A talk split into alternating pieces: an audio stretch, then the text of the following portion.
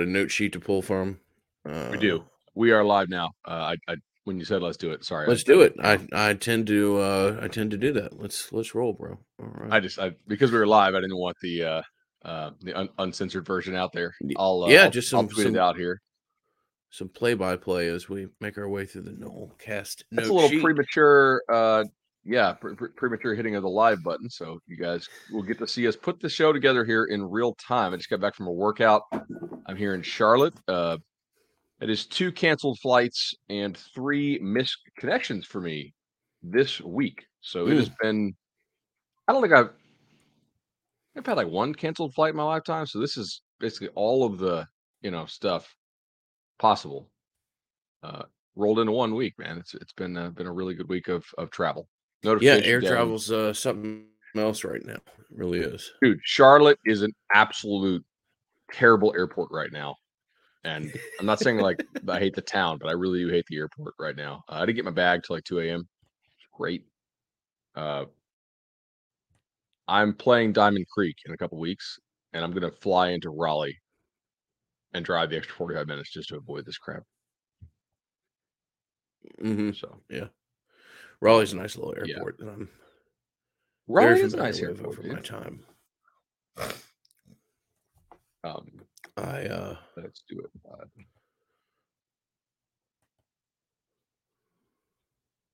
oh, you know what sucks with the new TweetDeck is I can't tweet out stuff from the Nolecast account unless I load it up. So this is truly going to be a notification gang only uh, morning. All right, solid. Um, let's, cool. Uh, let's get started here. Cool. Let's do this thing. Um, Ingram so we're at ACC Media Days. Yeah, Bud Elliott. Right are at ACC Media Days. They're going to attempt to start a podcast. Uh, most of this is my response or my uh, my doings. So uh, Ingram Smith, Bud Elliott, back again for another episode. We are uh, we are uh, I'm in Atlanta. Bud's at ACC Media Days. Interested to hear some of your perspective uh, up there, Bud, as to what you've seen so far and what you think uh, you might see play out today. It is uh it's a it's a, a rare anticipated ACC media days in my uh, perspective. Uh, it's the radio station that I used to work with, the one that we first uh, connected through, doesn't even send like they send a they send a guy who doesn't do a show up to cover uh, ACC media days. so it's it's uh, it's become interesting to see what's happened. Uh, but nonetheless, you've got a commissioner who's uh, did not necessarily make the strongest of, of points last year and really came off as, as meek um, and not maybe the new strong voice in the room that you would want it to be from a conference perspective. Um, nothing has changed to give him some instant surge of confidence, uh, but I'll be interested to see how he manages that and then uh, you know northwestern athletics in general are are one of the larger um, you know uh, hot spots in college athletics. Uh, I doubt we'll get a whole lot of clarity on that, but uh, you know it will be interesting to see if Phillips uh, decides to to touch one of uh, one of the hot buttons in college athletics right now. So uh, this will be the Nolecast. It will be mentioned and consumed kind of through the prism of ACC media days, but we've got a bunch of other stuff to talk about as far as specific uh, team information to Florida State. And uh, Bud, let's just jump into it. And excited to get another Nolecast started. Dude, good, good to be back for sure. Um, so my, my thought here, because we have the commissioners forum in about two and a half hours here. It's you know seven ish. Um, I was working on my notes before we got on this for what I'm going to ask at ACC Media Day, and I'm curious, like what the ACC will do with Jim Phillips. Like, will they have Amy Yakola, their you know a- a- ACC spokesperson, get up there and say, "Hey, Jim's not going to answer any questions about Northwestern uh, because he was named in one of the lawsuits." Uh, so basically, just the hey, I, I can't comment on this due to pending litigation. Now, I think that's the obvious way out. In some ways, uh, being named in, in, the suit might be a short-term blessing for him because it gives him like legal cover to say, I can't talk about any of this stuff. However, he was so forceful in his denial of knowledge, right, uh, about this stuff, which you can argue like I didn't know anything about potential hazing during multiple programs during my tenure. And I, look, I, I, have no idea what Jim Phillips knew or did not knew uh, know, and I'm not trying to accuse him of anything. But you see what I'm saying here? It it's not a great look to open with that. And then I'm not really sure what else he's going to discuss when he gets up there. Probably, hey, all these ACC teams have. Is it, is it bright enough I can wear my hat forward now? Yeah. Okay. Lights coming in. All the, all these ACC teams that are not football won a championship. Mm-hmm. Uh, we now have games on the CW. He'll probably talk about conference stability. Uh, it, it maybe try to have some juxtaposition against the Big 12 and, and the Pac 12, which I just left out there on the West Coast, where uh, their commissioner did not do a great job of easing people's concerns about the league. Um, although I think none of the Pac 12 teams are going anywhere based on, on my read right now. Certainly could change. What is there anything Phillips that could say that would make you like make your ears perk up here? I'm just interested as to the the level of um, honesty that he brings to the situation. Um, I, I don't again I don't think anybody thought Jim Phillips was going to jump in this position and he was going to you know go into some type of movie montage setting and five days later emerge with a out of the grant of rights and a TV contract that was going to pay the ACC institutions eighty two million dollars a year and everybody was going to be right on on par with this with the uh, you know with the SECs and, and Big Tens of the world. Um, but I don't think people necessarily thought that he was going to display a um, naivety to college athletics and talk about gated communities and and how we're all living in the same neighborhood and whatever that nonsense was. So um, I will be interesting to see uh, if his perspective on that has changed at all. Um, we have a listener question here that asks us uh, that August 15th was mentioned numerous times in a previous podcast. What's the significance of that? Um, so, look, August 15th is a date to which you have to file with the ACC uh, if you're going to leave. Uh, sometime and that that may be significant it may not be. Uh, it's just something to keep an eye on. We particularly waited last year until we jumped into the subject of conference expansion until after that date because we knew that there was basically a 0% chance anything was going to occur uh, that year and that was a specific date and time. But again if you're going to leave the conference and challenge the grant of rights and everything else i don't know that you necessarily adhere to the uh, the you know proper date of leaving either so um, just something to keep an eye on. Um, I think that's fair.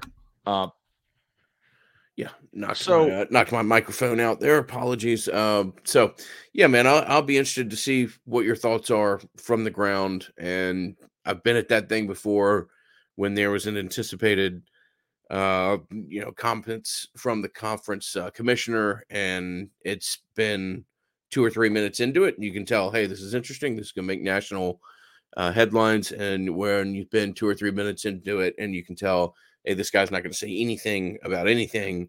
Um, I'll be I'll be curious as to what your experience is and what it looks like uh, somewhere around nine o'clock this morning, bud.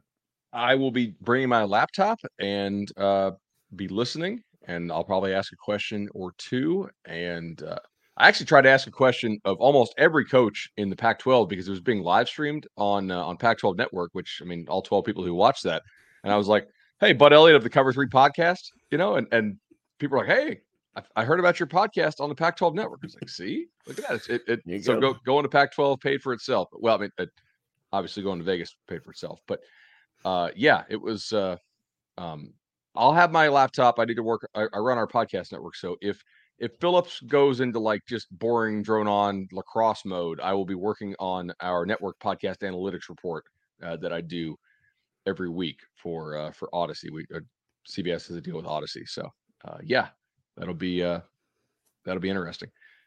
Okay, so last night we got in. Most of the media was around there, and at least a, a, a decent bit, and some SIDs and, and a couple couple coaches, and people were asking me some Florida State questions and I think the most common one uh, was Do you buy Florida State this year? And my response to that is At what price? Right? What am I buying with Florida State? Do I buy that they're a national champion quality team? Not really. I have a hard time seeing that. I'm not saying it's totally impossible, right? But it would require a lot of dudes who already played well stepping up and playing like absolute superstars. I said, what price? So the one guy said, as like the second best team in the ACC. I said, yeah. I, I if they don't play as one of the top two teams in, in the AC in the ACC, I would be uh I'd be pretty disappointed. I think, right? given the level of experience. Another guy said as the conference favorite. I said I I, I think so. Like I, I think they're really kind of right there with Clemson, and that's that's an interesting talking point I think and jumping off point for us. The the different perceptions of FSU within the league. Like to me, I was a little taken back. Like, do you buy them as the second best team in ACC? Like, like pretty sure they were last year. You know, just that they played in the same division as Clemson. Uh, they're not worse than last year, certainly on, on, on paper. I think they're considerably better. Why would I not buy them as that? I, I it, it was kind of surprised me that that question, you know, was was was asked of me there. Uh, so I mean, is there any reason? Like, does that surprise you that they would be like, do you buy them as the second best team in the ACC? Like, uh, yeah, all day, right? Yeah, I think people just have a, a lagging knowledge sometimes of uh of various parts of football, and uh, you know they're not not aware maybe it's exactly where Florida State is, or or maybe it's just a general skepticism as to whether or not there's not going to be some kind of uh fallback to the to the mean line that's been driven over the last five years or so as to what this what this program is uh, talent wise. I mean, it's uh, certainly one of the two most talented teams in the conference, and it's probably one of the you know anywhere from four to ten uh, most talented teams in the country, depending on you know what you particularly like in a in a college football roster. So, yeah, it's talented. Talent's there. Yeah, so returning okay, experience yeah. is there. Uh, I mean, it's not these aren't two guys or, or a fan base overall that's convinced itself that uh, you know all of a sudden they've they've turned into world beaters because they've lifted harder and become a better team and there's more you know collective they're tighter they're so year. much tighter they're, tighter. Yeah exactly. No these are just this is a really damn good roster uh, that that probably is those things that i'm you know uh, i'm not making fun of the idea that that's the case for florida state. I'm just making fun of the case that that is kind of general college football fans uh, response in the months of uh, of June and July as to why their guys are going to be better, and uh, you know they're going to maybe win a game and a half or, or two games more than the broader college football world thinks they might. Completely. Um, so yeah, I I was like I I definitely buy them at a minimum as a top two team in in, in the ACC, and, and think they will have a legitimate shot to win the ACC, which kind of got us into discussing like who would you who are you going to put on your all ACC ballot, right? Um, I'm going to put Drake Maye as my quarterback. There's a chance he goes first overall in the draft. Probably have Jordan too, right? Like, I don't think it's inconceivable that some guys could finish ahead of him, but like given his track record and given the year that I expect him to have, I'm not going to put anybody else above Jordan there. I I might put two FSU receivers on the all ACC team. Like I know Johnny's drop rate, but I expect Keon Coleman and Johnny Wilson to eat. And I'm definitely mm-hmm. putting Keon. Oh, did you see Dane Brugler's rating on Keon Coleman? By the way, I think we talked about this off air. I don't know if we've potted since Dane Brugler's the guy for the athletic. Mm-hmm. I track this early mock draft stuff. They're almost all terrible this far out. But Dane Brugler actually has an okay track record, right? he has Keon Coleman as the number four receiver in the draft. Yo, talk about this. Yeah, that's that's pretty nice, man. Like if if Keon Coleman is legitimately your number one, and Johnny Wilson's your two, that's a matchup problem. We talked to people last night. Like they're gonna be tough to defend you know, because they got the Bell kid too. They were talking about like from from South Carolina, and that is a problem. You know, matching up wise. And I was like, look, and I think they feel great about their running back room despite losing Treshaun Ward to Kansas State. They got some nice depth there and Jordan's legs and kind of slowly the conversation was building. Oh, okay, yeah, yeah, they're going to be a real problem. Like, they were good last year, right? Like, I mean, there's some fakery to it in terms of like some of the teams they played kind of quit, but like they made them quit, right? The, the offense I feel like was a lot less uh faking the numbers than the defense was. I mean, like with defense, you can make a legitimate argument they played a bunch of hurt or backup or hurt backups at, at, quarterback, and like that that kind of matters. But offensively, like they they made those defenses look just as bad as they were, and in some cases, much worse than they had looked all year. Like nobody really did that at Syracuse. Well, they, just they just sunned them. You know, was it do the get down thing? Yeah. So, I mean, yeah, I, I really do think with how good because we know this staff, especially on offense, is a good coaching coaching staff. We'll talk about some of the recruiting stuff in a minute. I do think that they have really high chances this year. Do any of these? I, I think you may have a couple offensive linemen make like a first or second team All ACC. Uh, I mean, D'Mitri made it last year, right? I don't know if he was first team, but he, he was definitely on one of the All ACC teams. Like Maurice Smith's a pretty known name. I, I could see him making it. I could see somebody picking like a Robert Scott or a Washington uh, just because of their known names. And yet, I'm not even sure those guys are going to be in the conversation for some of your best linemen this year. Like, there's a yeah. chance some of the, and if that's the case, like, if you got guys who are making the All ACC team who are not your best players, I think that really is just confirmation of what we've been saying on the show. Like, you have really quality depth. It's the Brewers argument. Do you have a shit? Do you have a bunch of superstars? Sorry if you got kids in the car. Do you have a bunch of superstars? Maybe not. You got a lot of really good players, and then you got very few players who are just weaknesses. And on the O line, like that's a weak link system. O line's not get a stud and four scrubs. It's right. Yeah. You're basically as good as your worst player. And I, I think that they're they Atkins has raised the floor of that room. Look, there's there's reasons of strength and optimism at every place you look on the roster. Now you can you can find areas where you're concerned, and sure, if you have an injury at defensive end, that could be tough, or or other things. But uh, there are legitimate guys at, at everywhere on this roster, and, and offensive line is just one of the few places that you can look at and go. I mean, hey, look, what if what if Bless Harris isn't as good as I think he could be? Um, you're going to be fine. You got three other people that can play tackle. I mean, I mean, it's just the amount of the amount of guys that they've got there, and uh, you know, very much a a weak link system as you just referenced, and they got a ton of really solid links. Uh, ex- excited to see what that offensive line looks like, and and do think that there's guys.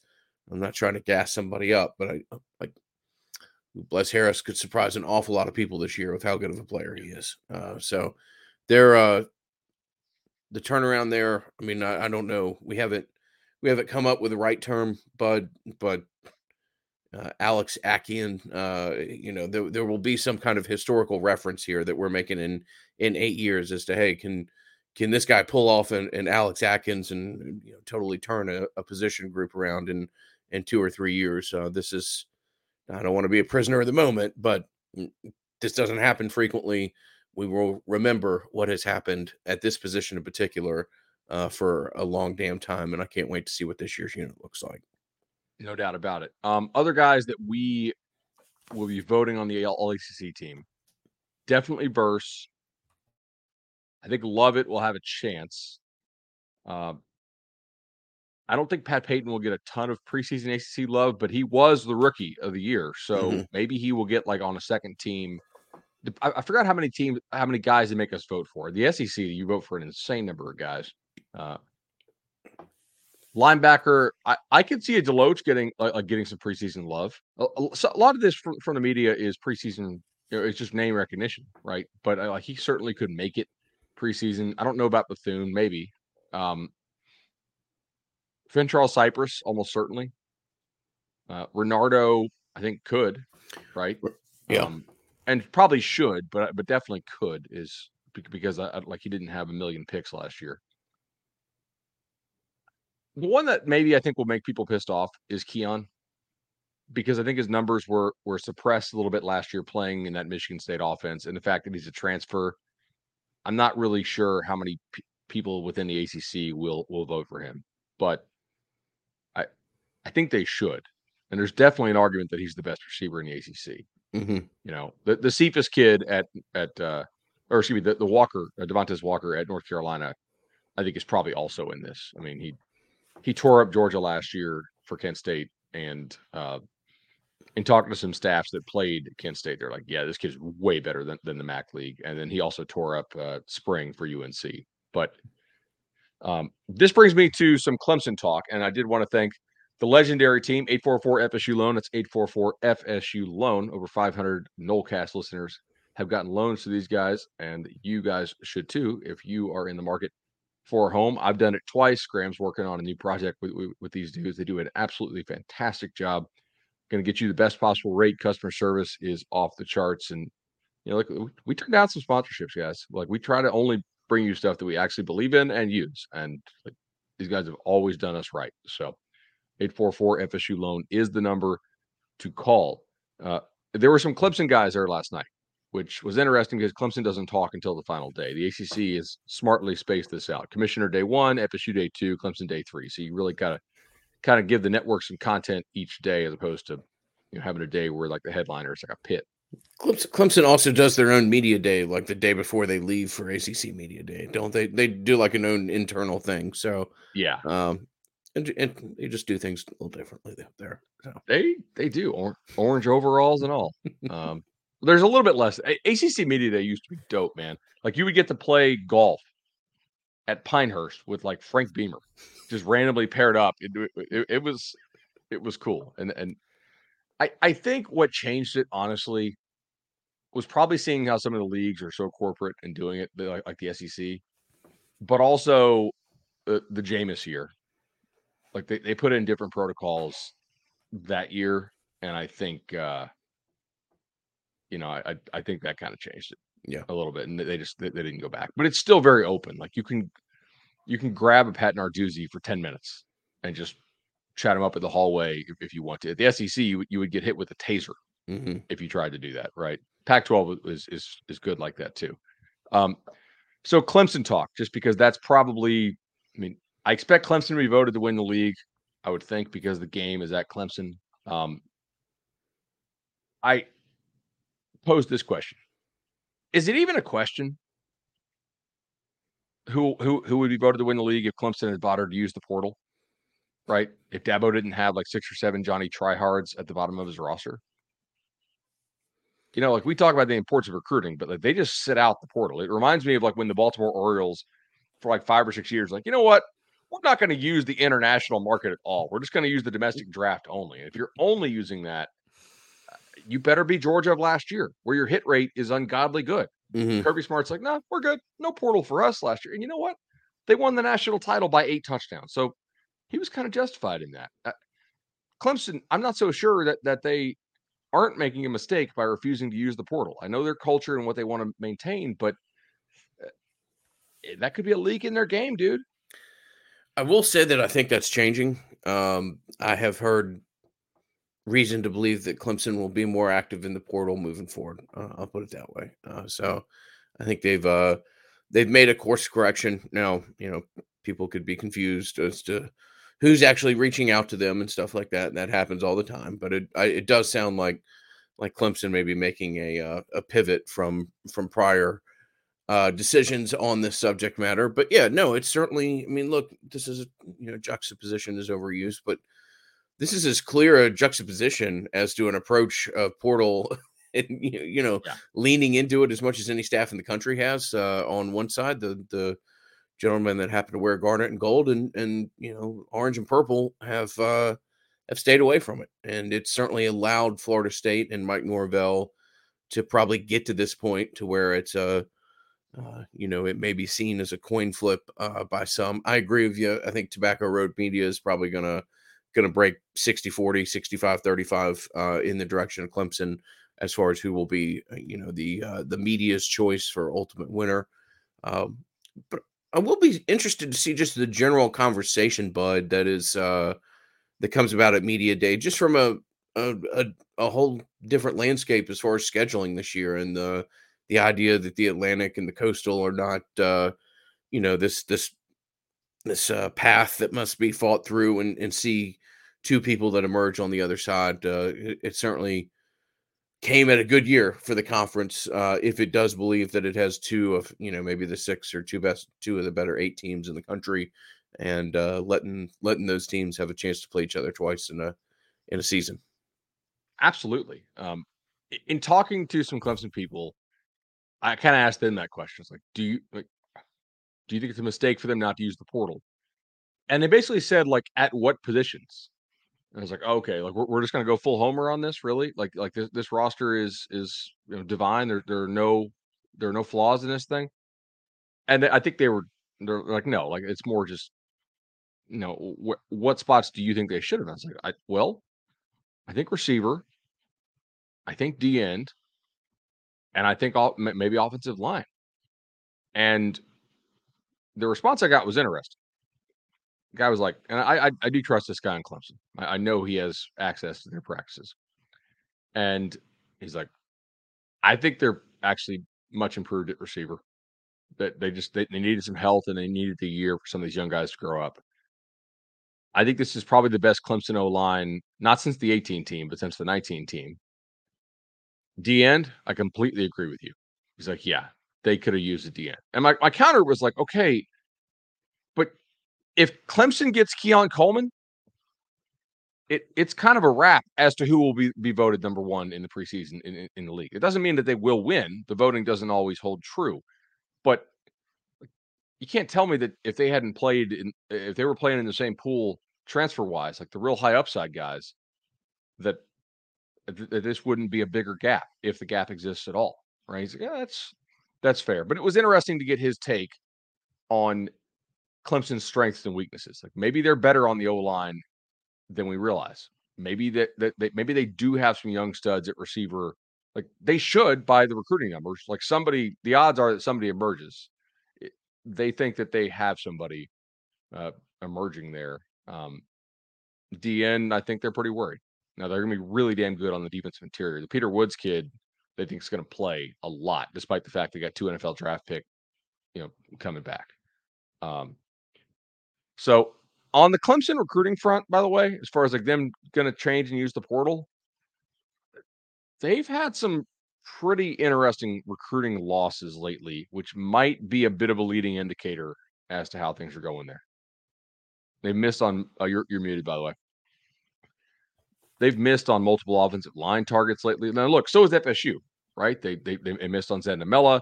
They, they they missed on a, a Tite.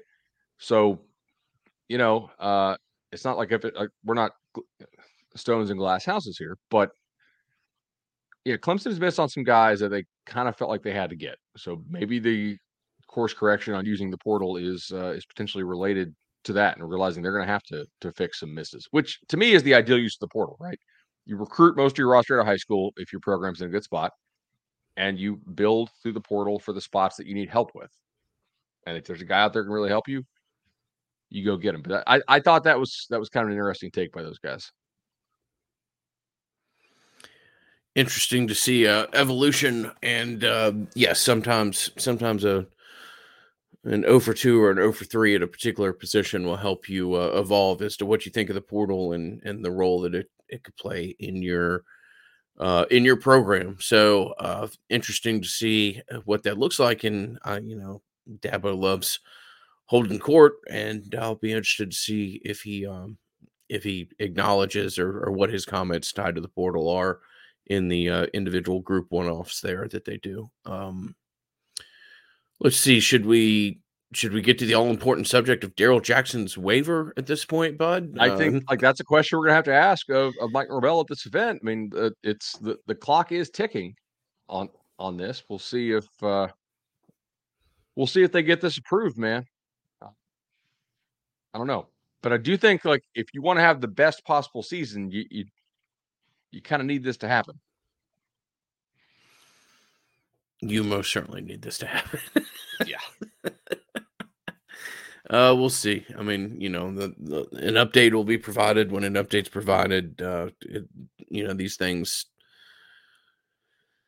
these things tend to do their own dance, uh, and we'll we'll see what the outcome is. Um, I don't but, know if I want to put odds on this because I don't like. How do you handicap it? mhm. Right?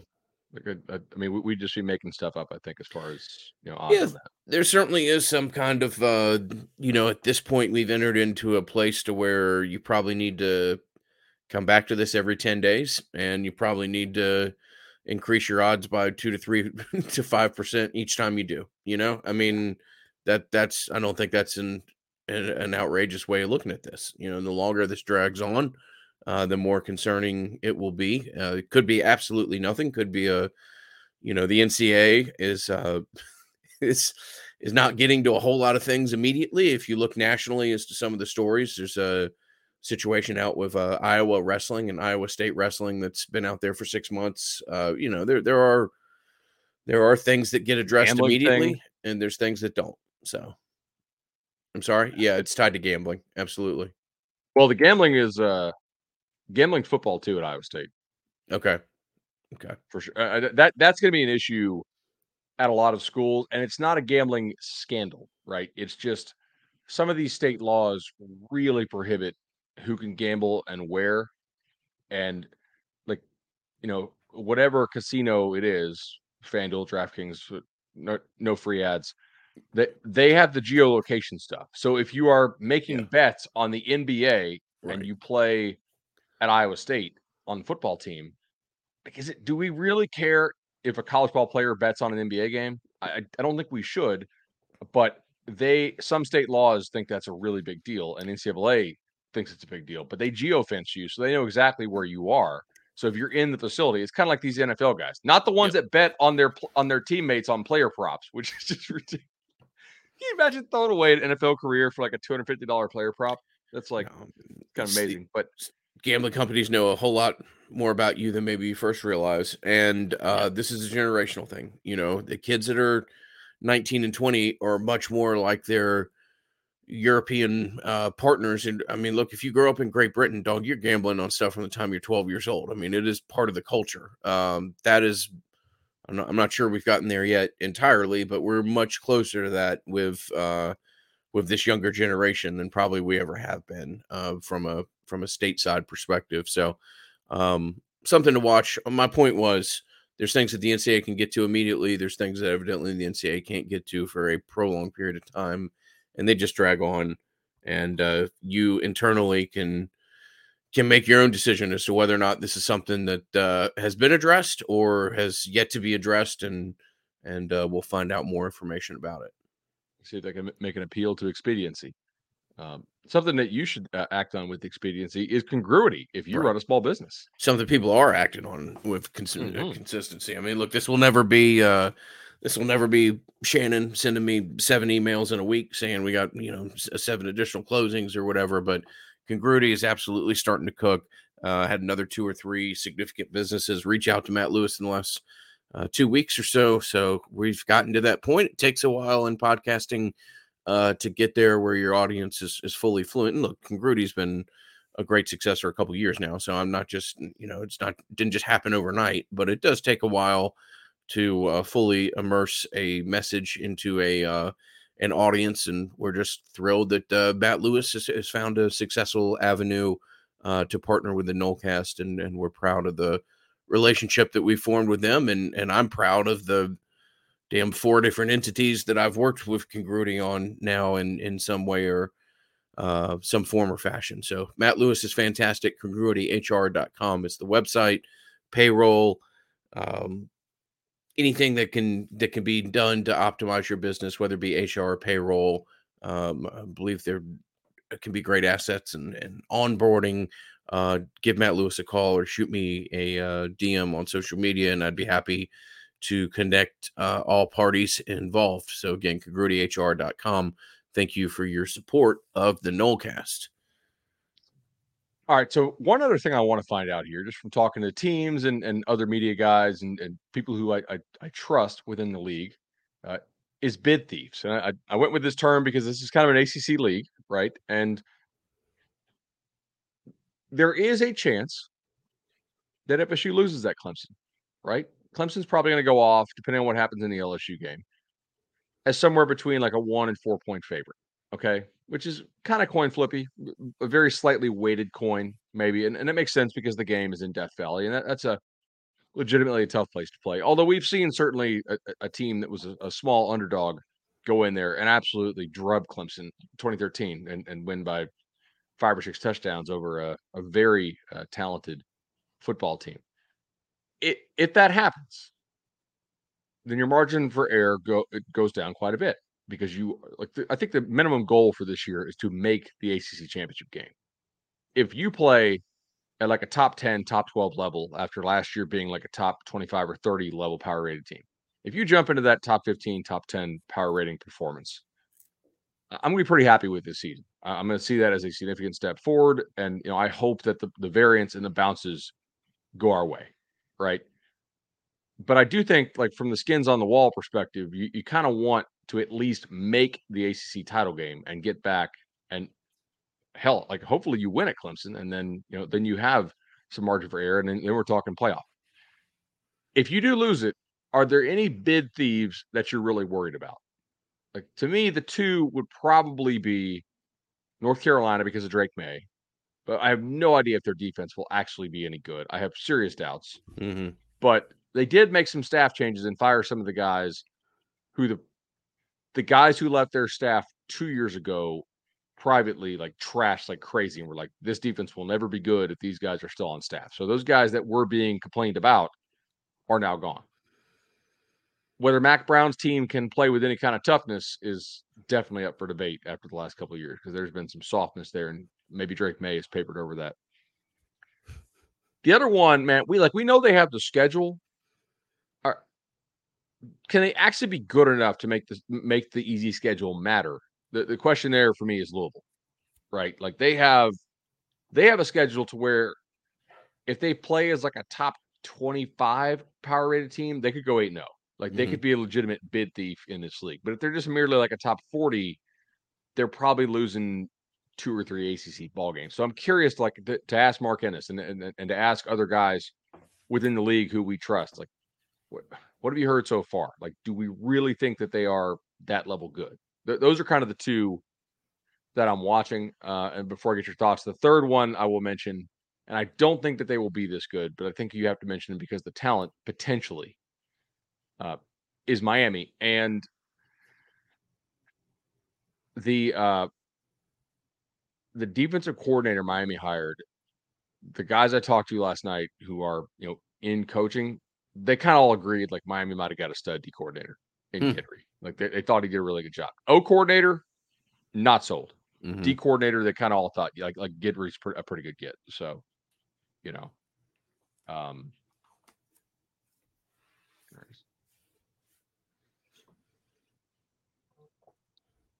sorry, I'm just texting with you here live on the show.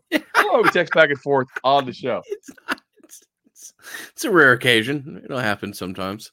Yeah, oh, exactly man. that position um, for what it's worth, bud. So. That's kind of what I was thinking too. Yep. Um, yep. yeah. S- sorry, y'all. That's not professional, but uh, two guys just confirmed what they were thinking live on air while recording a podcast. So, uh, I mean, um we we're kind of like an old married couple. Like I generally, do. you know. oh man! Speaking of which, Ma- uh, Maggie just got like just now got a joke that I had to tell her three times o- over Instagram DM. I don't know, I don't know if if if you know you and your wife share uh share like memes back and forth, you know, but mm-hmm. uh, yeah, she finally got it, which was uh which was great. Did we scream "Wake up" at the start of this AM episode? No, not uh, yet, not yet. We both get Although up pretty early. People occasionally probably need to yell that in my ear whenever we do one of these, but uh, hey, that's how it that's how it works. Um, are you buying into these teams as bid thieves? That's an interesting conversation. And certainly Louisville has, you know, the most hand selected of, of schedules out there that you could have. Um, we should probably read it off, like for the people that don't have all the schedules memorized. Yeah. Like North do. Carolina, I'm not. I've just got to see it, and I, I just don't. Not sure it's there, even, even with everything they've got on the offensive side of the ball. Um, Louisville, maybe, but Louisville's it's a tough tough one to get a read on and, and tough program to have a ton of confidence in uh, running through something like that. So, so they have uh, Georgia Tech, Boston College, at NC State, at Pitt, Duke, Va Tech, Virginia at Miami. Yeah. And, and it is significant to play Miami late because Miami's fans will quit on the program. No doubt about it. And they do every year that, that the team sucks, which has been a lot recently. Like they don't show up to big games late. The home field advantage is basically zero. Like watch Duke waltz in there last year and win in front of 13,000 diehards, right? Mm-hmm. Like it, I would always rather play Miami late, I think, especially because the heat factor too. Like you don't yeah. really want, if you're a Northern team, Louisville's not Northern, but they're within the league, they are. Uh, you'd want to play them as, as late as possible, unless Miami's good, and then by that time the bandwagon has has you know built a little bit. Um, I'm not sure they'll be great on offense. Yeah, Very we haven't, haven't seen that in in quite a long time. So um, we'll see what see what good looks like down there. Um, um, what could be good within the next uh, next ten days or so. Charles Lester. I know people in the comments are asking about this. Charles Lester, big time corner, just a little bit north of of my hometown. Taking the visit to Colorado has people uh, a little bit scared in the comments. Shades of Travis Hunter. Look, I I think that Florida State has done a good job recruiting him. I'm willing to wear the egg on my face. Uh, I I think they're going to get Charles Lester and have quite a while. I have generally maintained on the show that I'm not worried about DB recruiting relative to other positions. Uh, I think obviously FSU has a lot of opportunities for uh, players once they get on campus, and they have a, a, pretty solid coaching staff. And I, I, think some kids do like Pat Surtain a lot. So, um, not super worried about Charles Lester. The Dion thing, I mean, I'll tell you this, right? Like I talked to I talked to Travis at uh, at, at Pac-12, and um, one of the questions that he got, not for me, but for somebody was like, "What what do people not know about Dion and his approach?" And he said, just the his ability to set you up as a businessman and create generational wealth, you know, and like really care about you long term that pitch certainly resonates with kids, right? Um, but I still feel FSU's in a good spot there. And look, dude, they have done a really good job on KJ Bolden. Now, a lot of schools feel good on KJ Bolden. FSU, Georgia apparently feels pretty good on KJ Bolden. But a year ago, I really could not have seen this happening. Hell, maybe like six months ago. And you stay in the fight. The worst case is you you recruit the kid to transfer in two years if for some reason he doesn't start. Right. This is kind of like how the Earl Little thing went down a little bit, except you're much more of a proven program than you were 18 months ago or even, you know, 14 months ago. So, yeah, that's kind of the, the latest on the recruiting. Um, do I have thoughts on the Northwestern transfer that FSU took? Hmm. Let me stay positive this morning. I am not going to get into like I look. I I'm in a good mood. I'm not not going to talk about linebacker recruiting right now. I'm just I'm, I'm going to sorry, like I'm going to pass. It's not a Patreon question, so I don't really feel I don't feel like obligated to do it. We we love that you guys are in the live chat, but I'm I'm, nope. I'm gonna stay positive here. Yeah, uh, I mean it's a it's a solid pickup. Uh, we'll we'll see what happens from there. So, is it better than guys that you have traction with in this recruiting class?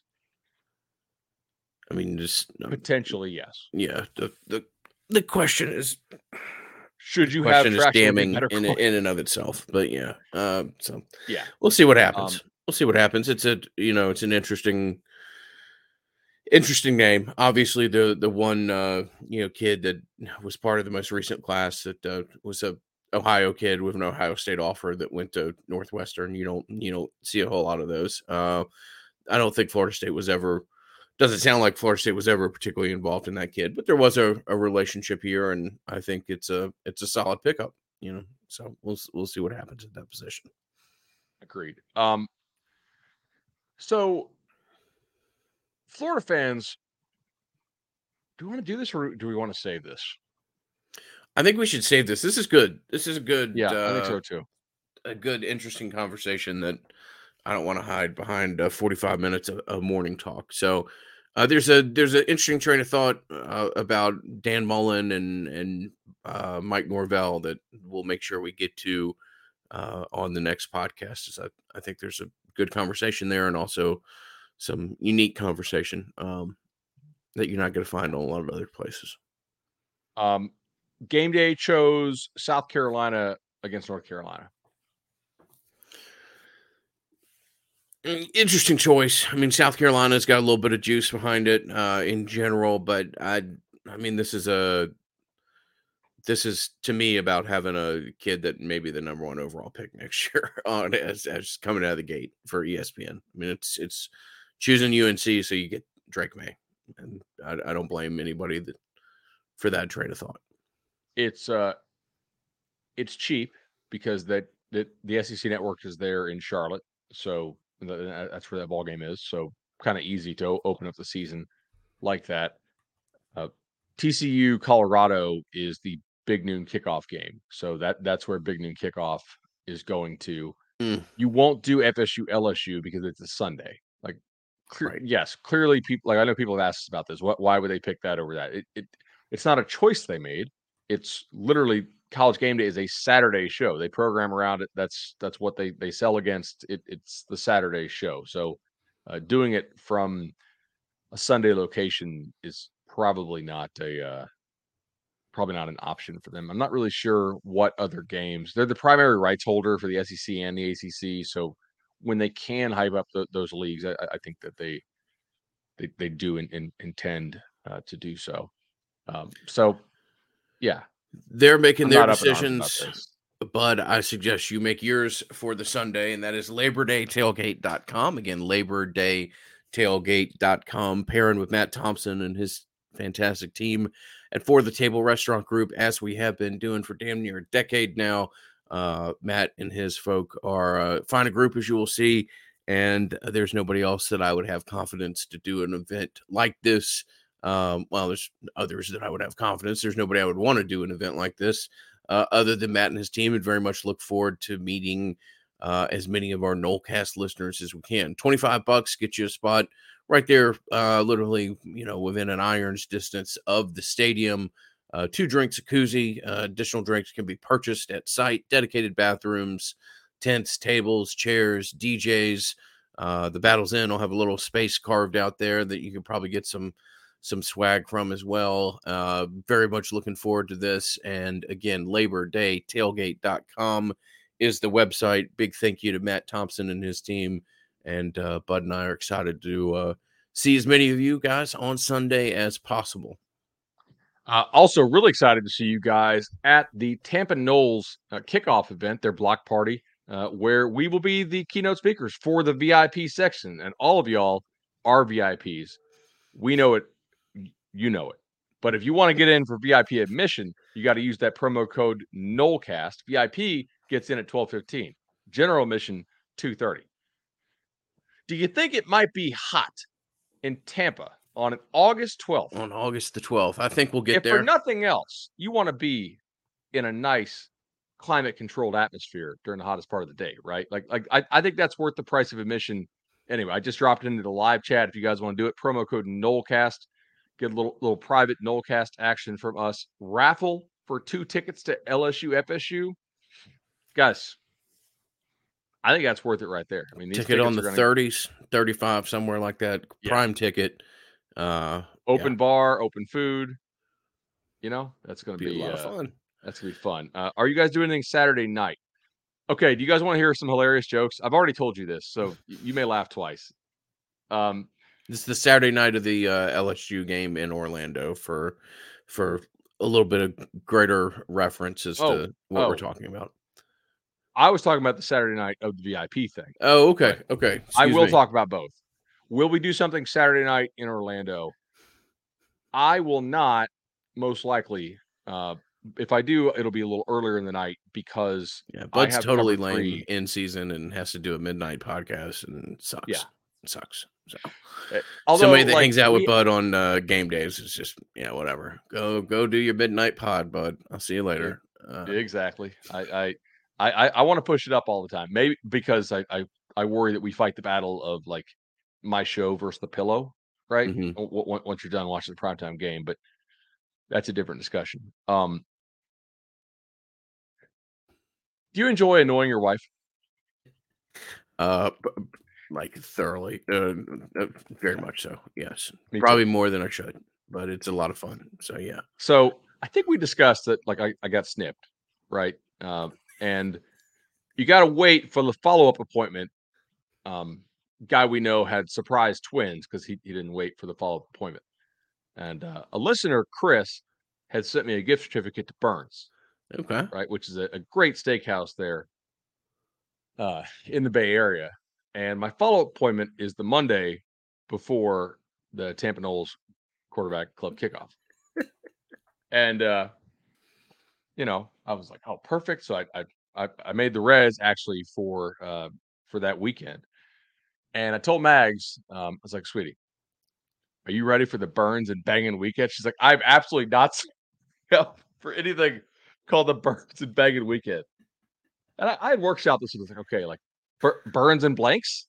And she's like, no, She's not signing off like, on it. Like, this uh, this could not be less romantic than, than not not leaning into yeah. the, so, uh, the situation. Oh, if you guys have any other name ideas that I can just annoy her with over the next couple weeks, um, like I, I want to keep this train rolling. This is solid. She's in for Burns, um, but she's not in for for for the naming rights, and I I just think it's maybe it's funnier to me, but uh, if you don't joke around, you know what what is there what, in life? What, what, Absolutely.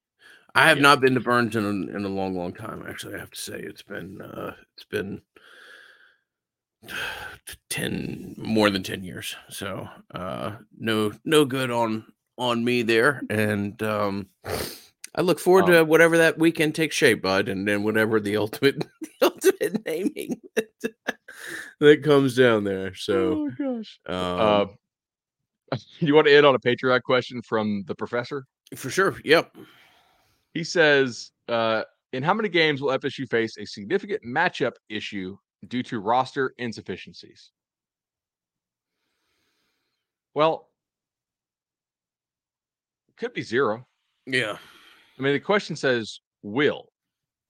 I I think it's a more interesting question if you kind of use the word could. And how many games could FSU face a, a significant matchup issue? because like there's some unknowables and some things that are like if they play at their ceiling and your group plays more at its floor. Yeah. What that, was the exact term? Roster inefficient deficiencies? Uh, it insufficiencies. Insufficient. Me, I, I so, um, I mean, it's not like you're not sufficiently stocked at offensive line. LSU just happens to maybe have two of the better interior players in the. So, like, is that a is that a roster inefficiency, or or is there something there that's insufficient? I don't. I guess that's dependent upon your point of view. Um, yeah. Look, at, if somebody standard? gets injured at defensive end, then yeah, we'll be talking about we we need another defensive end. That'll be a roster management issue or something like that. But right, and like, like tough for me to find one immediately. Yeah, I mean, I'm I'm looking at this. You could be like 20 minutes into the LSU game, hypothetically, and you could be like, "Oh," and by the way, great comment from USA Damage. That that is uh, that is fantastic. I like that. Um, you could be 20 minutes into the LSU game and be like, "Oh crap, Maason Smith, who was the number one overall prospect two years ago and, and blew his ACL against you last year, uh, he's dominating Maurice and the guys on the inside. Like that wouldn't that's not an outcome that I expect to happen, but if you told me that would happen, I wouldn't laugh you out of the building. Like it's certainly possible that the guy who has that kind of recruiting pedigree and you know that kind of twitch at 320 pounds, that that that he presents a a problem for you. Mm. Uh, Malik Nabers is, according to some of these early mock drafts, the, the number two receiver off the board. I mean, that suggests that the guy is like a top 15, top 20 pick. I had him as my best receiver in the SEC. Is it impossible that he is just simply a better player than like a Renardo or Fentrell? Yeah, absolutely. Now, hopefully you can hold up against their other receivers and can put more guys on him. Like I would expect you're going to have to devote some attention to a Malik Nabers, right? Uh, so like, is that a roster insufficiency? Th- that's where I have trouble with the question. Mm-hmm. I think mm-hmm. you've done a great job building up the offensive line. I think going out and getting Fentrell Cypress was absolutely a great move that you had to get, right? Based on all the information you could possibly gather. Uh, to me, that's just you're going up against some real studs, right? Like, I mean, oh, okay, so you're struggling against a guy who whose ceiling is top half of the first round.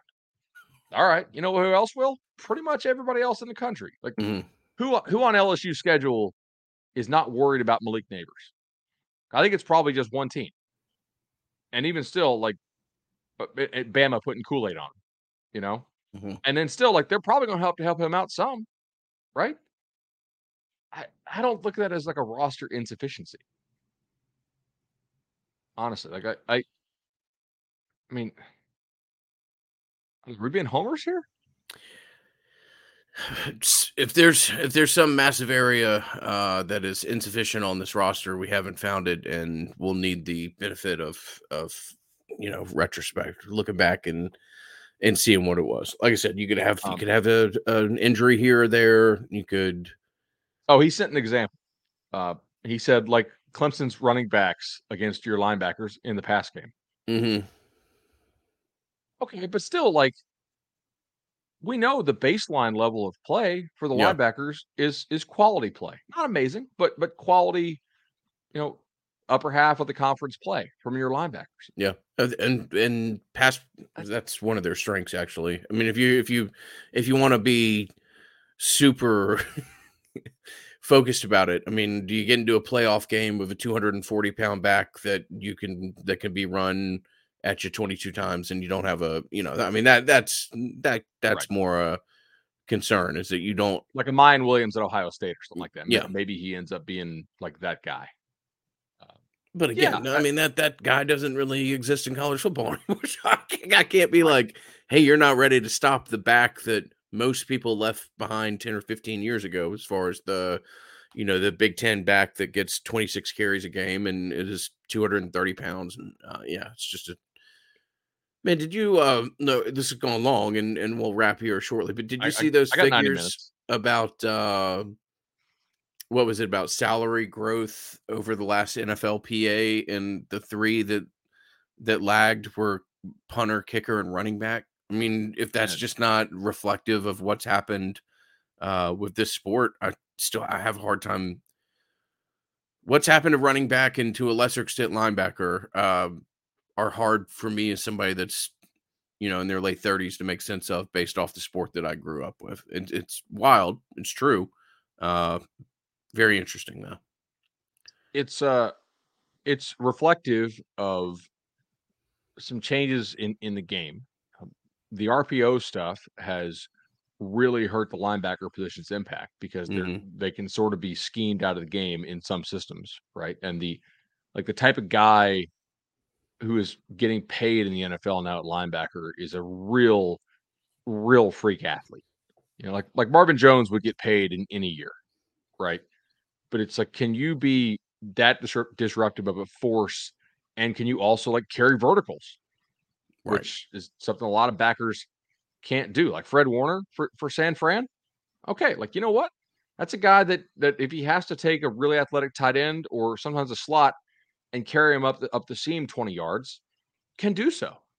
Um, I know Sinone had a really good clip on Twitter the other day of Telvin Smith running with Stefon Diggs, hmm who was, is, is is an All Pro uh, on on the 2013 team.